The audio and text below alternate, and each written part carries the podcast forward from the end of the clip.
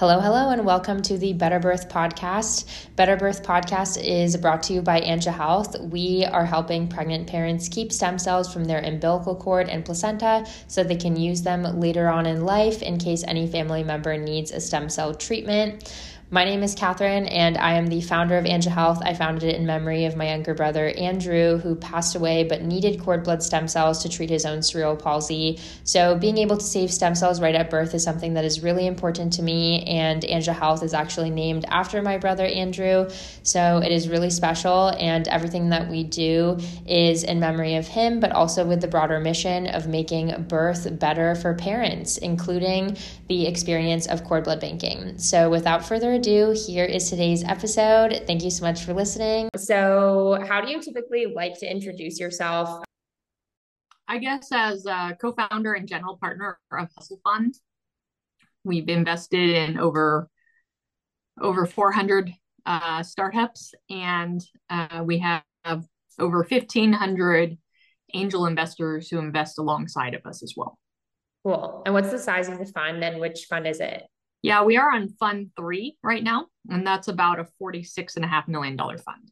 Cool. Okay, awesome. What do you feel like your mission in life is personally and also professionally? On the professional side, actually, I did a lot of soul searching on this. So my last company, I was an ad company. I had a relatively modest exit.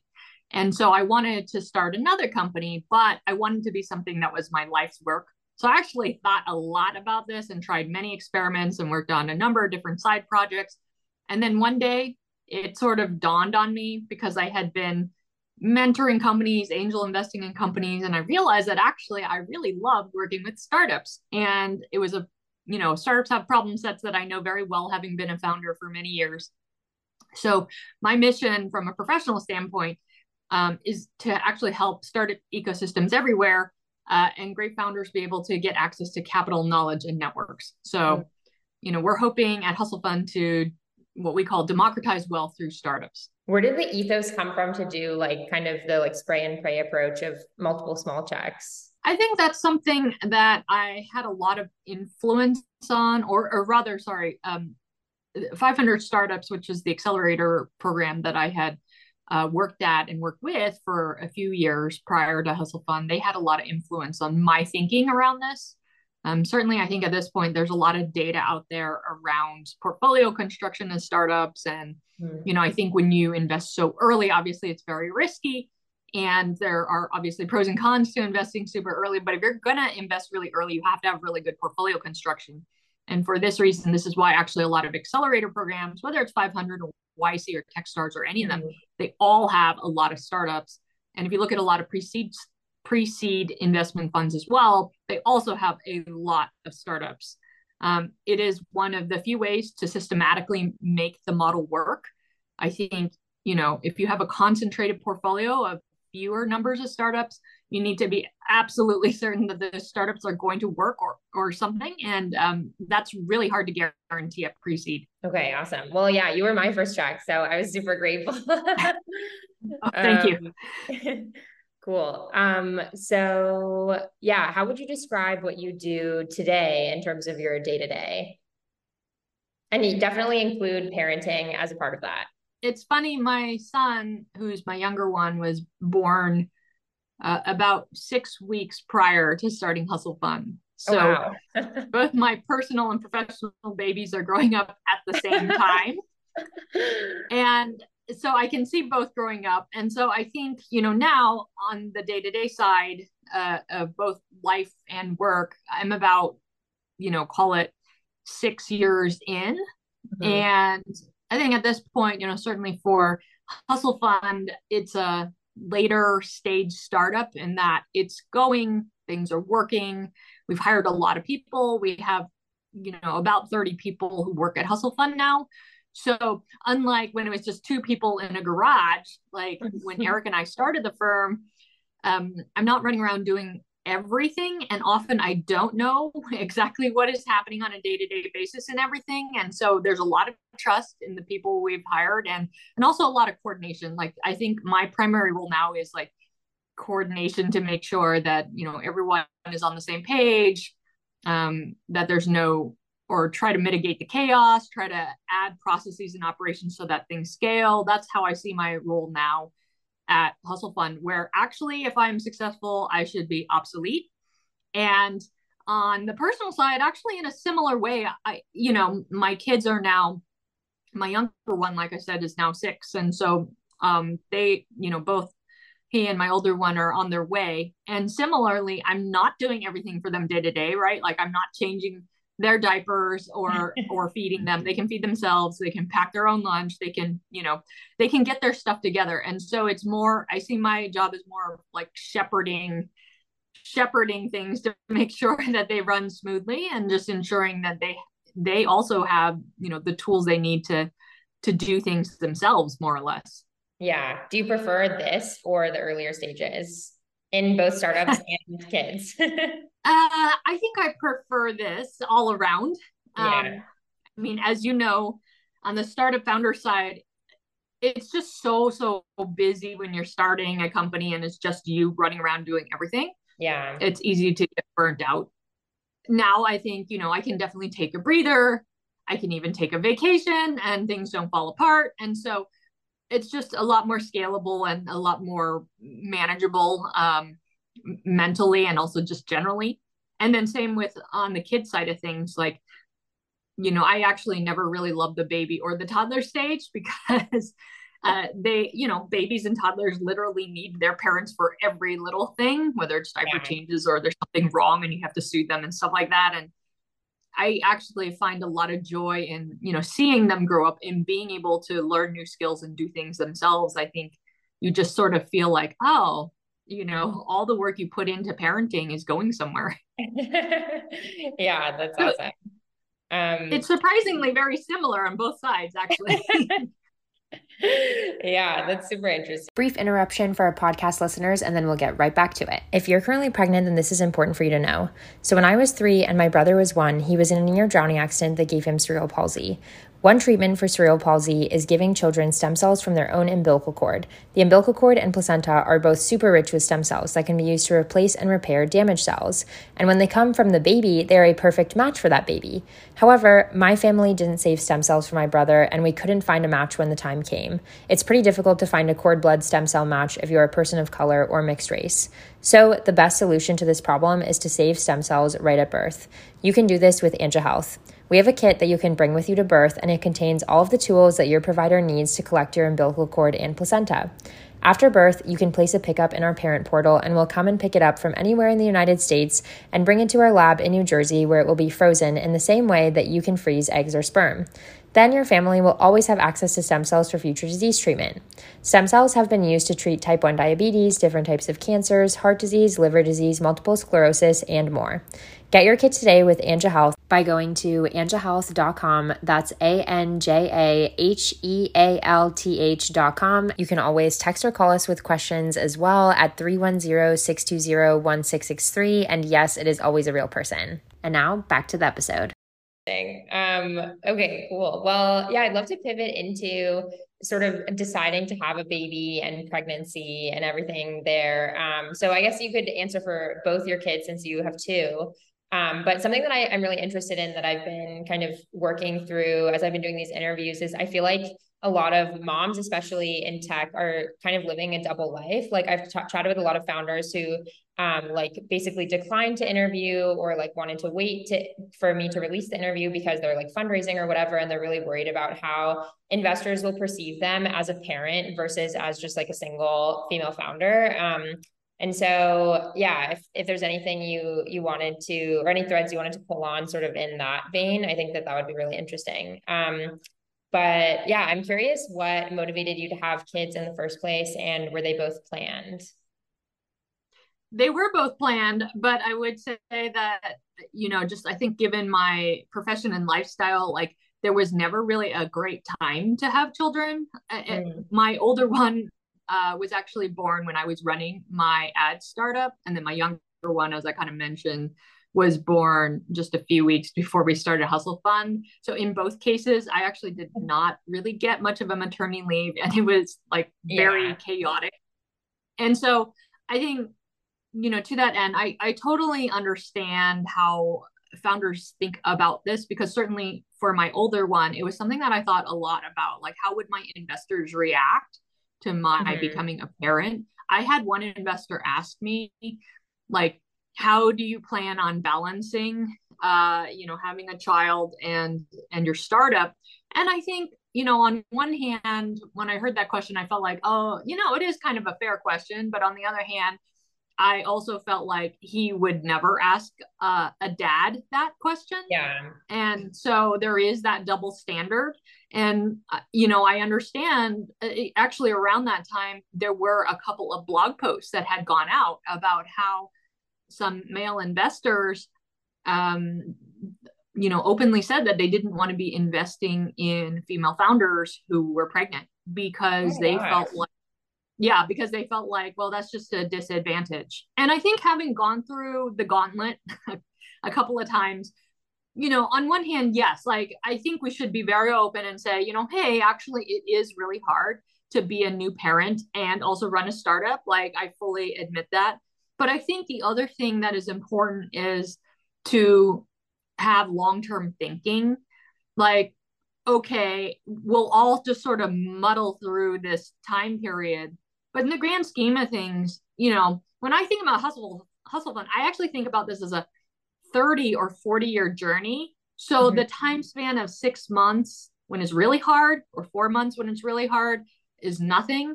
I think other startups tend to think about their time span in terms of perhaps 5 to 10 years, but even on a 5 to 10 year time span, you know, half a year is not that big of a deal. So I think investors are a little short-sighted about this, and perhaps that trickles down to founders as well. Everyone is just always so impatient, but I really do encourage people to think more long-term now. And, you know, I think with that in mind, you know, it can be done for sure. So how do you suggest female founders sort of balance either being pregnant or being a parent? Like, to what extent should they reveal that? Yeah, you know, I think actually during COVID and when video conference meetings became more of the norm, certainly for first meetings, that was actually extremely helpful to many people, because you couldn't actually see whether someone was pregnant or whatever, right? Like, you were no longer judged so much by your appearances, unlike in in-person meetings. So I think that it is unfortunate that the world does judge people that way. And I think the more that, you know, you obviously as a female founder, you want to do everything you can to have, you know, that edge, or rather not lose that edge if you are pregnant. And so I would encourage, you know, video conference meetings. But I think the other thing is also the world has changed, and that there are more investors now who understand this. And this is why there should be more investors. So that way people have choice. I mean, for us at Hustle Fund, we've backed so many parents or people who became parents. Like, to me, it's just, that's what's going to happen. Like, and to a good extent, I actually think that's great. Like, our founders should have joy in their life. And if they want to have children, then they should be able to. So I don't think we should pressure people into sort of weird behavior. And this is, you know, I think we are kind of entering a new stage where, you know, now you have choice on investors to some extent, and you should go with investors who really resonate with you.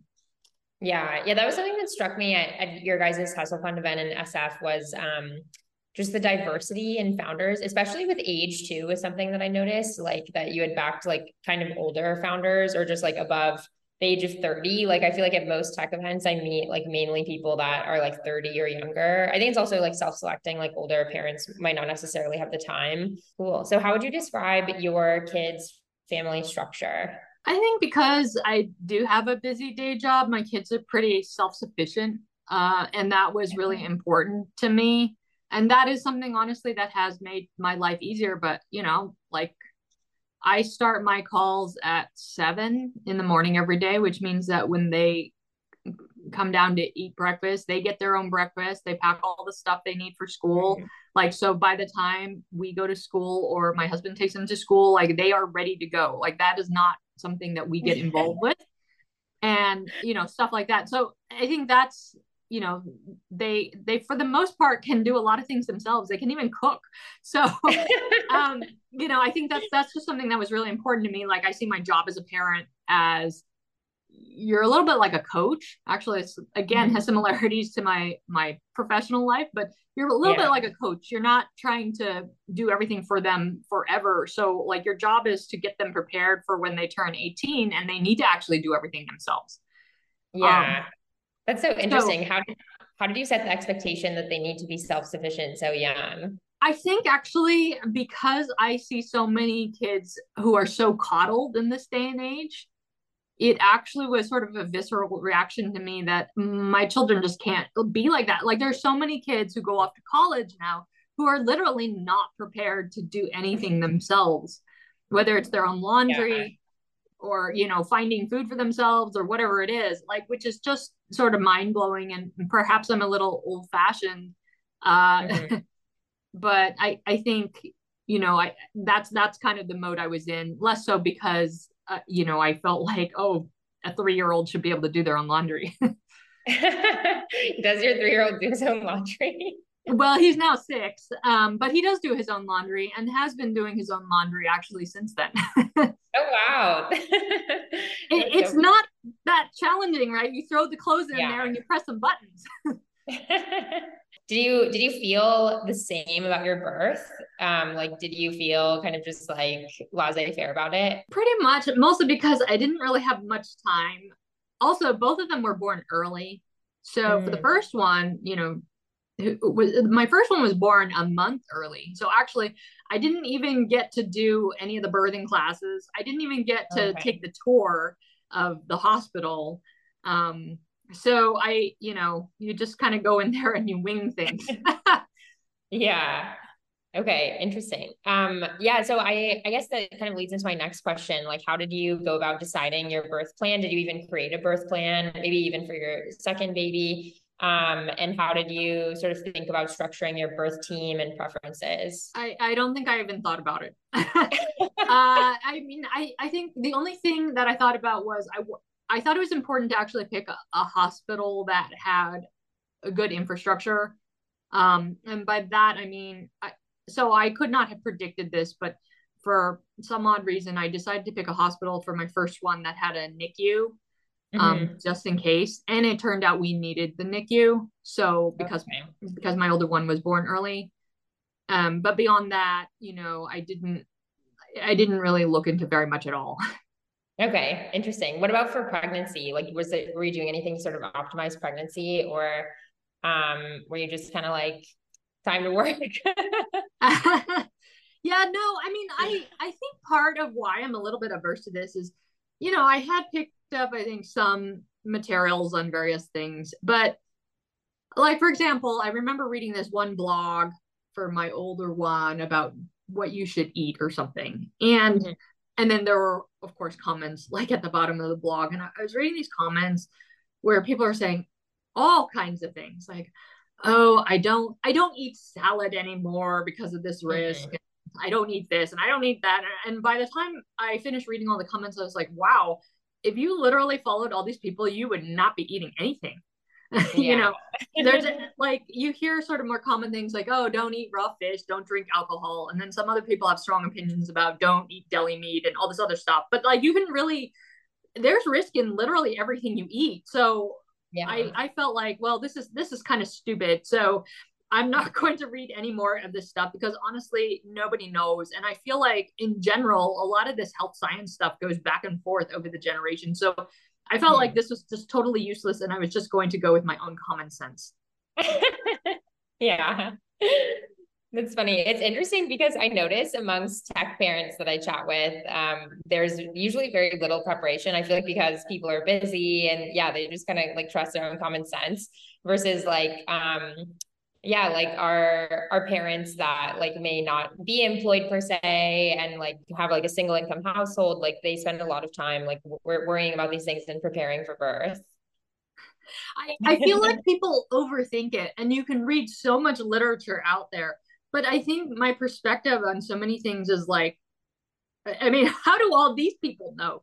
You know, something that works for one person may not work for somebody else. So you just kind of got to do what's best for you. Yeah.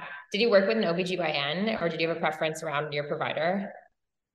Yeah, I did have an OBGYN. It was a different person because I lived in two different cities for the two kids. Okay. But no, I mean, I think I mostly just looked up sort of general reviews and picked somebody. Cool. How did you think about sort of splitting decisions around birth and your kids with your husband? I kind of feel like we didn't make that many decisions, so there wasn't a whole lot to split. Like, yeah. Okay, what hospital? Great.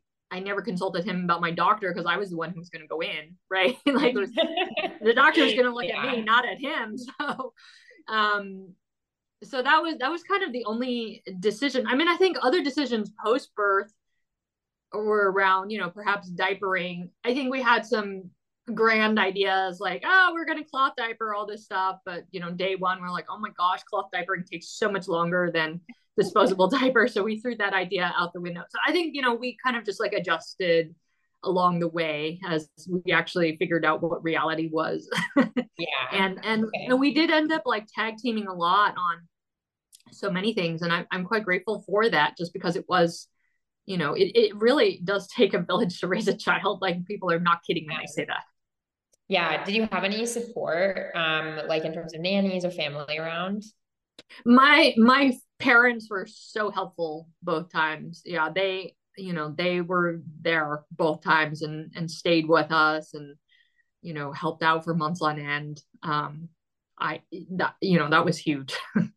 That's awesome. Yeah. I feel like it's very much customary in like Asian families to just have that like support very immediately. Yeah. Yeah. And I really struggle to understand how people are able to do all of this without any support. It's a really challenging thing. Yeah, for sure. Cool. Well, I'd love to delve deeper into your birth story, especially since you mentioned your son being in the NICU. So yeah, what kind of happened leading up to birth, and why did your son deliver early? And if you don't mind talking about it too, why was he in the NICU? So actually both kids, delivered early by a month. And in fact, it was in exactly the same sort of way. So with my older one, I was about a month out, and I this is probably TMI, but like I noticed that actually it seemed like I had peed in my pants just a little bit, but I thought, oh, well, you know, pregnant women have issues with their body parts, but yeah. But then I felt like, gosh, I don't remember feeling like I peed in my pants, so this is kind of weird. Maybe my water broke a little bit. And then I started Googling this, and this was up maybe 4 a.m. or something. So I'm Googling this, like how to know if your water broke. And of course it's not helpful because like you can't figure that out from Google. So I thought, okay, well, this is a little bit weird. I'm not really sure here, because I don't actually think I peed in my pants, and this seems slightly different. Yeah. So we decided to, you know, pack up just in case and go into the hospital to see if anyone had any thoughts on this. And while we were going to the hospital, my water fully broke in the car. And so then I knew, okay, like now I'm just totally drenched in whatever this liquid is. And now I know my water did break. So that's how I ended up having to deliver, because when we got to the hospital, they said, oh, well, now that your water has broke, you have to go through with the delivery. Like, you know, you can't keep the baby in there. So that's how I ended up delivering. And then that happened again with the second one as well. But of course, the second time I knew exactly what was happening, because it was an exact repeat of the first time. Oh, wow. Do you know why it happened? I don't know. Okay, interesting. So how did you sort of experience birth? Like, did you have an epidural, or was it like pretty fast because your water had broken already? I had an epidural. It was, I think, you know, compared to perhaps other women's birthing experiences, it was pretty fast. But, you know, when you think about an actual, I don't know, time period, like we went in early in the morning and didn't give birth until 4 p.m. So I think, you know, it was still several hours before I fully dilated to be able to give birth. You know, they didn't induce me. They just felt like, okay, this will take its natural course. So we just kind of waited. But the second one, it was much faster. I gave birth around noon. So it was about half the time. Same situation again, woke up early in the morning and my water had broke. So, but I guess people had told me, oh, second children tend to deliver faster anyway. And so anyway, that's how that happened. It is funny with my first one, like when I was in there, just kind of sitting around, I overheard this woman kind of talking very loudly, like yelling, I want my tubes tied. I don't want this to happen again. And I was like, oh gosh, like, what am I in for? Yeah. So did you like the process of giving birth, or did you think it was scary or too painful or anything like that? I think mine was very straightforward, but you know, certainly leading up to that in the pregnancy, it is incredibly uncomfortable to have like a big, essentially beach ball, like that you're always lugging around. And I was only 8 months, right? I can't even imagine women who carried a full term. Like I've heard that last one, really, really challenging. And then I was very lucky that things were fairly straightforward. You know, I certainly have friends who were in the birthing process for essentially, you know, 48 hours or whatever, which I can't even imagine. You know, you can't sleep, you're so tired. Like it sounds awful, and certainly complications can be challenging, but I was very lucky and didn't have that. Okay. That's awesome. If you don't mind me asking, what age were you each time you gave birth? Yeah, I think with my older one, I was turning 33. So I was 32. Okay, cool. And in 2017, which was 3 years later, I was turning 36. Okay. So was that one deemed a high risk pregnancy? It was. Yeah. Okay. And did you do anything? Yeah, go ahead. Yeah. So we learned the gender earlier and that kind of thing, but they didn't do anything really different other than, some level of testing as a result of that. Right. Okay. Interesting. Yeah. I interviewed an MFM last week, and he was saying, it's funny that people even like, he kind of almost forgets that above 35 is considered high risk, because in LA, it's like everyone is above 35 giving birth. Yeah. Yeah. I mean, I certainly have many friends. In fact, I would say most of my friends probably have given birth 35 and onwards. Yeah. Okay, cool. So during birth, I feel like a lot of parents try to do, or they have some coping mechanisms that try to keep them as calm as possible. Like I've heard about parents, like just basically watching reruns of Gilmore Girls and things like that, because it's meant to just help birth move, more easily if you're like not under duress. So was there anything in particular that you did to make you feel peaceful, or like different people in the environment or anything like that? I think the first one, we were not very well prepared, because when we went into the hospital, we didn't necessarily expect to stay there. Right. But with the second one, because it was a repeat, we knew, oh, we needed to take kind of everything in just in case. Yeah. And so, for the second one, I just played iPad games. Sort of fun fact, I think before I became a startup founder a long time ago, when I had a lot of time, I played a lot of Bejeweled. And if I had to pick out like a weird skill, like I'm actually pretty good at Bejeweled, if I may say so myself. Unfortunately, that's not a very monetizable skill. So I played a lot. I have thought about that, but anyway, I that's what I played for a few hours. Oh wow, that's so cool. Okay. Awesome. So what position did you ultimately give birth in, if you remember? I don't know, just, you know, in the hospital, like whatever that chair recline is in. Okay. Yeah. Is there anything that you wish you could have done differently with any of your births, or anything that you would change in the future? No, I mean, I guess given that it was very straightforward, I'm quite grateful for that. I think, yeah, there's nothing I would have changed. Okay, cool. Did you happen to have any doulas or midwives that were assisting you throughout birth or pregnancy or even postpartum? Okay. No. Cool. And did you ever think about cord blood banking during birth? I had gotten some materials on it, and I had thought about it briefly, but I felt like I didn't, you know, it was sort of thrown at you at the last minute when everything is very chaotic. And so it was one of those things where it's like, oh, I have zero time to think about it. And then it's too late. Yeah. And I feel like that's something that more people should know about way before they're pretty much about to give birth. Like, that's just not a great time to start learning about things. Yeah. So I feel like that. And also I think, you know, when I gave birth for both of my kids, it was a bit newer of a concept, or rather, you know, less discussed for sure. Like, I've never discussed that with any of my friends. Yeah. Yeah. It is interesting. I think one of our like bigger missions is to make it as common as like how people ask if you got an epidural or not. Like, I want it to be that prevalent. So yeah, but it is interesting. Like, typically we try to find people at around like 30 weeks. I feel like that's kind of a good time when people are beginning to prepare for birth, but it's still early enough that, yeah, if you deliver early, like you, then you're still like thinking about it and prepared. But we've also had parents, like, I think the latest we've gotten a kit to someone is when they were 4 centimeters dilated, they placed the order.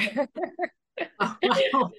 Yeah. So in those cases, we just expedite it and do everything we can to get it there. Oh my gosh. Wow. Okay, cool. Well, I'd love to move into the postpartum period. How did you structure a routine immediately after birth? How did you identify what a routine should be? Like, did it come from your parents, or yeah, just kind of what did that look like? It was really challenging. You know, I think because there's just so much sleep deprivation and people handle that in different ways. I personally don't do well with such sleep deprivation. You know, certainly when I was younger, or when I was a founder before having children, I've pulled a number of all-nighters, but I feel like it's different because all-nighters are on your own terms. Yeah. But sleep deprivation, because someone else is crying and you can't predict when they'll be crying, like, is a totally different thing. So I was not at all prepared for that. And I think my husband and I tried to tag team it where, you know, he would go to sleep early and I would take care of the baby, and then he would wake up super early and I would go to sleep. Like, he would wake up at, I don't know, 2 a.m. is what I'm talking about. Like, he would go to bed super early, like maybe 5 or 6 or later 7 or so, and then wake up at 2, and then I would go to bed pretty late and then wake up, you know, later. And then my folks would come in the morning and, you know, help out a lot, cooking, cleaning, you know, handling the baby, etc. But I think even with all that help and that tag teaming, like, that kind of schedule really wears on you over the weeks and months. And I honestly, for the first one, felt pretty depressed, but I don't feel like I had any outlets. I mean, fortunately, it wasn't so bad where, you know, anything drastic happened. But it was honestly very tough. Yeah. Yeah. I feel like I'm glad that you bring it up, and thank you for being vulnerable, because I feel like, yeah, not enough people talk about experiencing postpartum depression. And especially if you're like in the early stages of running a company, then, yeah, that can be kind of crazy. It's also easy to say, you know, cause I think in startup culture, everyone's always trying to show that they're killing it. And so it's really easy to say, oh yeah, it's no big deal having a baby, but yeah, it was really tough. I think for the second one, you know, in some sense it was tougher because now you have like 2 young children, but in other words, it was easier because I already had expectations set around, all right, this is what's going to happen. It's going to suck for the next 4 months, but you know, we'll just plow through it. And so it's like, I could see light at the end of the tunnel with the second one, but with the first one, I just had no idea how long that would continue. Yeah. Like, will it be like this forever? And I think it was that uncertainty that actually makes it mentally hard. Right. How did you cope with kind of like lesser mental health than you're normally accustomed to? I don't think I had any great mechanisms. I really didn't. Yeah. Did you expect or recognize that it was like depression that you were experiencing? Yeah, I did know that it was, but I didn't know what to do about it. I mean, I have also had friends who have had postpartum postpartum depression, and theirs was way worse. As funny as it sounds, because I don't feel like I had my children super early, because I had my children earlier than many of my friends. I also felt like I didn't really have any guidance. Like I didn't have anyone to talk with about this as far as my peer group went. So I didn't really have any resources. So I know you talked about kind of shifting or like trading off like night shifts essentially with your husband. How did the routine sort of shift over time, especially as things got easier? As things got easier and the baby was able to kind of drop a feeding in there or two, then eventually, you know, we still had sort of this tag teaming schedule for many months, but it was a lot easier where he didn't have to go to sleep as early or wake up as early, and I didn't have to go to sleep as late. It worked out a bit better. But I think then at that point, you know, even if you're sleeping, say 7 hours or 8 hours even, you still feel really awful because there were many months where you were only sleeping 4. Yeah. And so the catch up just takes a really long time. Mm. I think the other thing is the other reason why I think we were not sleeping that much, even though it sounded like when I said those times we were sleeping a lot, is with a preemie. Well, I guess my kids were both borderline preemies. Like they wake up, I think, more frequently than a larger child, just because they need to feed more. They have smaller stomachs. And so, you know, sometimes my kids would be waking up every 2 hours instead of every 3. And I think, you know, that extra hour of sleep is helpful that we just never got. Yeah. Yeah. Some parents that I've chatted with in tech, especially, a lot of them get night nannies. So is there ever sort of like a consideration around that or a purposeful decision not to have one? I think in hindsight, maybe we should have gotten a night nanny. So actually, if there were anything I would do over, it might be that. Mm. I think one of the things that we really grappled with was, you know, honestly, especially with the first one, we didn't have a whole lot of money. And so, and night nannies are pretty expensive. Yeah.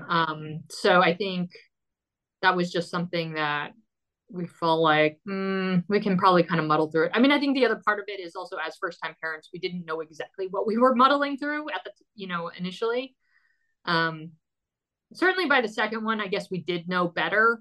But the other thing that I, you know, found challenging was with the second one, actually, I felt like, okay, you know, maybe my husband can just like sleep through the night and I could do all of these shifts, because honestly, I would be waking up anyway to pump. Yeah. And the difference between waking up to pump versus pump and deal with the baby is actually not that big of a deal. Like the main issue is still you're waking up every couple of hours. And so I that's the thing where I felt like, okay, then getting a night nanny may not be a great trade-off, because like I'm still waking up anyway. Yeah, that makes sense. Yeah. I'm curious what your relationship was with breastfeeding. Like how long did you breastfeed? How did you feel about it? Like pumping versus formula versus just the whole routine. Yeah. I mean, I think a lot of people had given us good advice to pump like from day one, because that's more scalable. And I guess that's how I tend to think, right? As a founder. So, you know, then anybody can feed the baby. But I think, you know, breastfeeding is easier than pumping for sure. Yeah. So I kind of did a little bit of both, but the problem is actually, you know, I never really put in a lot of effort into this. And honestly, actually, I think, you know, either pumping or breastfeeding contributed to some of my depression. It's very hormonal, and I don't know exactly the mechanism of how it works, but I was not feeling great. And so I did not pump or breastfeed for as long as perhaps I might have hoped. I think with my older one, I did that for, I want to say 4 months. And then with my younger one, I did that for 3 months. So pretty short period of time, I think, compared to many other women, but I felt just mentally so much better, like when I stopped. Yeah. Was it the obligation to it or the hormones that were contributed? The hormones. Oh, yeah. Okay. I mean, I'm sure it's a combination of things, the hormones and also getting more sleep at that point. Yeah. But it's, yeah, it really did not make me feel good. Yeah. And so, yeah, it's interesting because it's really common. And I think like specifically like postpartum mental health is like discussed very little, but postpartum mental health in relation to breastfeeding, I find like whenever I talk about that on social media, it tends to go viral just because people like, and they'll always be like if even if it's a midwife, just basically saying it's okay to stop pumping if you feel like it's sacrificing your mental health. Like I always see comments that are like, this took a turn like that I didn't think it would take. Like people are just surprised to hear people even talk about it and to say that it's okay to let it go. Yeah. I mean, I think my perspective was, all right, I'm a little bit disappointed in myself that I couldn't keep this up longer, but, and, you know, part of that is, I guess, societal pressure. Part of that is just, I do think to some extent breast milk is good for the baby. It is natural. And I think the last part of it is just, gosh, like I'm not strong enough to like do this for that long, just a weird sort of self-pressure. But I think in the end, like mental health is so important in whatever it is you're doing. Like if you're not in the right headspace for whatever it is you're doing, like you should stop doing it. Right. Yeah. So I think that's just my general belief on that. Yeah. How did you balance continuing on your company and/or Hustle Fund as you were sort of experiencing fluctuations with mental health? I mean, that was sort of also the other hard thing, right? Like if you're not in the right headspace around this, then you're not going to be in the right headspace for really anything. So I think, once I stopped pumping and breastfeeding, then that also made a lot of things just a lot better. Like I just felt more like my normal self and could do things normally. Yeah.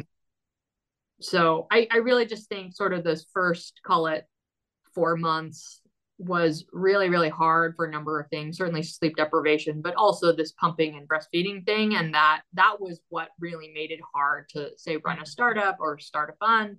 But once we got past that, then yeah, I mean, certainly I was busier and a little bit more sleep deprived, but it was a lot easier to kind of go through some of these things beyond the breastfeeding and pumping.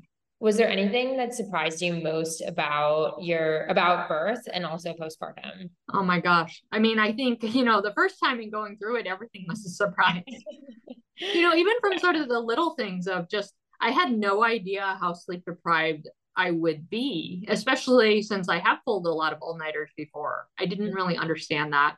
I think another thing I didn't understand was, again, the hormonal journey. Another thing I didn't understand was just when people talk about how women need time to recover, I did not know what that actually meant, right? Like I was wearing Depends diapers for several weeks on end. Like I didn't realize that all this stuff can come out of you. But I suppose, what else did I expect? Like, how did I think babies were born and what happens after that? So, I mean, everything was just totally new. But I think what also goes with that is like, I didn't know that you certainly can't go for a jog. Like afterwards, you just physically can't really walk very well and all this other stuff. Like I did not know any of that. Was there any advice that you got about birth or postpartum that you were like, this is the best advice that I've received? I did receive advice from some people that was similar, which is around, you need to do things at scale and delegate. I mean, that's pretty much, I guess, the same advice you would give any founder, but I mean, everything from, we're talking about the pumping, but also anybody can do dishes. Anybody can cook. You can order food. Like, don't try to be a hero and take on everything. It's okay to have like a messy living space. Like it's going to be like that forever, just kind of letting go on all these things, because you can really drive yourself crazy, like literally just trying to live your life, right. Post-birth. And I think the best advice that I got was like, you really need to let go on a lot of pieces, have the baby sleep in another room. Like you need to get as much sleep as you can, like all this stuff, basically do things at scale. And that was really the best advice I received from multiple people. Okay. Awesome. And then kind of inversely, what was your favorite moment of birth and postpartum? I don't know if there was a favorite moment at birth, but you know, I think it's just like a really weird awe feeling, like seeing my firstborn, because it's like, wow, like you can actually create this other living being. That's just a weird feeling. Yeah. It was also a very scary feeling, especially since, you know, both my kids were in the NICU, and I was actually very afraid, like, oh, my firstborn just may not make it. Like in the NICU, those children are so small and they're so frail, and they're on all these crazy machines that beep every 2 seconds. You're just not sure whether your kid is going to make it. And those people in the NICU do, you know, do amazing work. Yeah. Yeah. What I'm curious, what advice you have for parents whose kids might be in the NICU as well? My friend whose, I guess, sister was in the NICU tried to tell me to relax, but it is really hard. It is really hard when it's your own child in the NICU. And I mean, since then, like, I've had other friends whose kids have, you know, had to go to the NICU, and have certainly seen my friends get worried. And I think there's only so much reassuring you can do. Like you try to do the best you can, but parents will always still be worried, especially with their firstborn, about their child being in the NICU. Yeah. How long were both of your kids in the NICU? My firstborn was in the NICU for about 2 weeks. And then my secondborn was in there for only like 3 days or something. Yeah. Not that long. Yeah. Okay, cool. But yeah, I'm curious how you define your routine today with your kids. And also, since you mentioned that you sort of traded off with your husband, if those trade-offs continued into today. The trade-offs do continue today. Obviously, those trade-offs are a lot easier now, like pickups and drop-offs, you know, who reads the bedtime story, that kind of stuff. It's way, way easier today. And I think in part because, you know, to our conversation earlier, like, my children are pretty self-sufficient. So, you know, they get all their stuff ready themselves, and sometimes they don't do a good job of it. Like this one time I got a call from my son's school. I was like, you know, hey, it seems like he doesn't have a whole lot of lunch. Oh, well, why doesn't he have a whole lot of lunch? Well, he didn't really pack a lot of lunch. and I basically was like, well, you know, is he starving? I mean, this may sound awful, but is he starving? And they said, no, we're going to give him some snacks. And I was like, okay, great. And then later when I picked him up from school, you know, he really did learn his lesson that he needed to pack more lunch. And I actually think that's contrary to what most parents would do. I think many parents would probably judge me and say, well, that was a very poor parenting move, you know, but my child is not going to die of starvation at school, right? Like, it's perfectly fine. But I do think that, like, having children kind of learn those lessons earlier on is better, certainly better than when you're, I don't know, 22, right? That's kind of the way that I operate with my kids. I have very high expectations of what they should be able to do at their age. Yeah. Do you sort of teach them, I guess, like the rationale behind what they're doing, or do they ask, or are you just kind of like, make sure to get these things done at this point? Or did you even think they understand like the rationale, especially at the early stages? They do. I mean, I think kids are really smart and actually can be self-sufficient if you let them. I think just most parents don't let their kids do things on their own. Like even when my kids were both 3 or so, I let them pour out their own cereal. And a lot of people may feel like, well, kids don't really have the dexterity for that. They may spill it all over the place. And I think to some extent that's true. Like, obviously when somebody first learns to pour cereal, like they're going to spill it. And, you know, we had to clean up a lot of messes, but I had them do a lot of the cleanup of the messes. So they learned, okay, it's important to pour carefully. Yeah. And with practice, you get better at everything. And that's really what you're doing with them. You're having them practice a lot. Did you anticipate having this parenting philosophy, or was it just kind of crafted as they went? I think just as we've gone along. Yeah. And I think also part of it is just kid dependent. Like there are some things at the same age that, you know, my older one can do that my younger one couldn't, or vice versa. So it really also depends a lot on the kid, whether it's a task around dexterity or even around organization. Like my older one is just naturally very organized. My younger one like needs more guidance on that, but is getting there. So, you know, I think every child is different and has strengths and weaknesses just like everybody else. Yeah. Yeah, that's super interesting. My mom was actually pretty similar, but I think sort of out of necessity, like she was working a lot, and I was kind of like, my parents were divorced. I mostly spent time with my mom, and then she was working, and then my grandpa mostly watched me because he moved into the house. I feel like that's like the Asian filial piety, but he didn't speak English. So like I had to kind of like figure things out on my own because I didn't speak Chinese. So I would just tell him like where I needed to be and at what time, but everything else, like I would figure out on my own. Yeah. I mean, that's what makes total sense. And I have so many friends, you know, like my age who were in a similar boat or something where they had to do, you know, their parents' taxes at like age 12 or something. And it's just like, you know, we don't think about that as being something a child can do, but you know what, honestly, push comes to shove, a lot of people can do things if they are, you know, if they have no other choice. Yeah. Yeah. My mom would have me edit her like business documents because she's not a native English speaker. Yeah. There you go. Right. So I think it's, people step up to the moment, like when they need to, and the same certainly applies for children. We just don't let them do it. Right. I mean, by we, I mean, society in general doesn't let them do it, but. Yeah. Okay. Interesting. One of my last questions is, what is your favorite thing about being a parent? And, what advice do you have for new parents? You know, if I'm going to be honest, for many years, I would say I didn't love parenting. Like, I don't think I loved the baby stage or certainly not the toddler stage where, you know, they have so many temper tantrums and are unreasonable. But I think sort of the turning point was, you know, around 4 or 5, like children can talk, they can reason, they certainly have a mind of their own, but like it's more rational. And so it is really kind of a joy to see them not only form their own personalities, but really grow and learn and just, you know, become themselves. And that's been very rewarding. Do you have advice for new parents?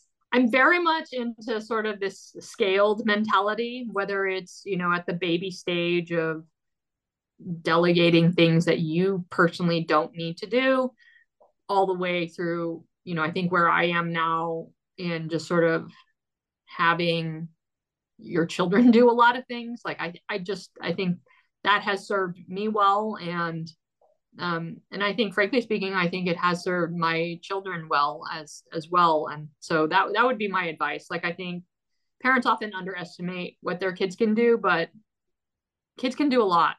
Yeah. Yeah, for sure. Okay. And then my last question is, what do you think it means to be a good parent?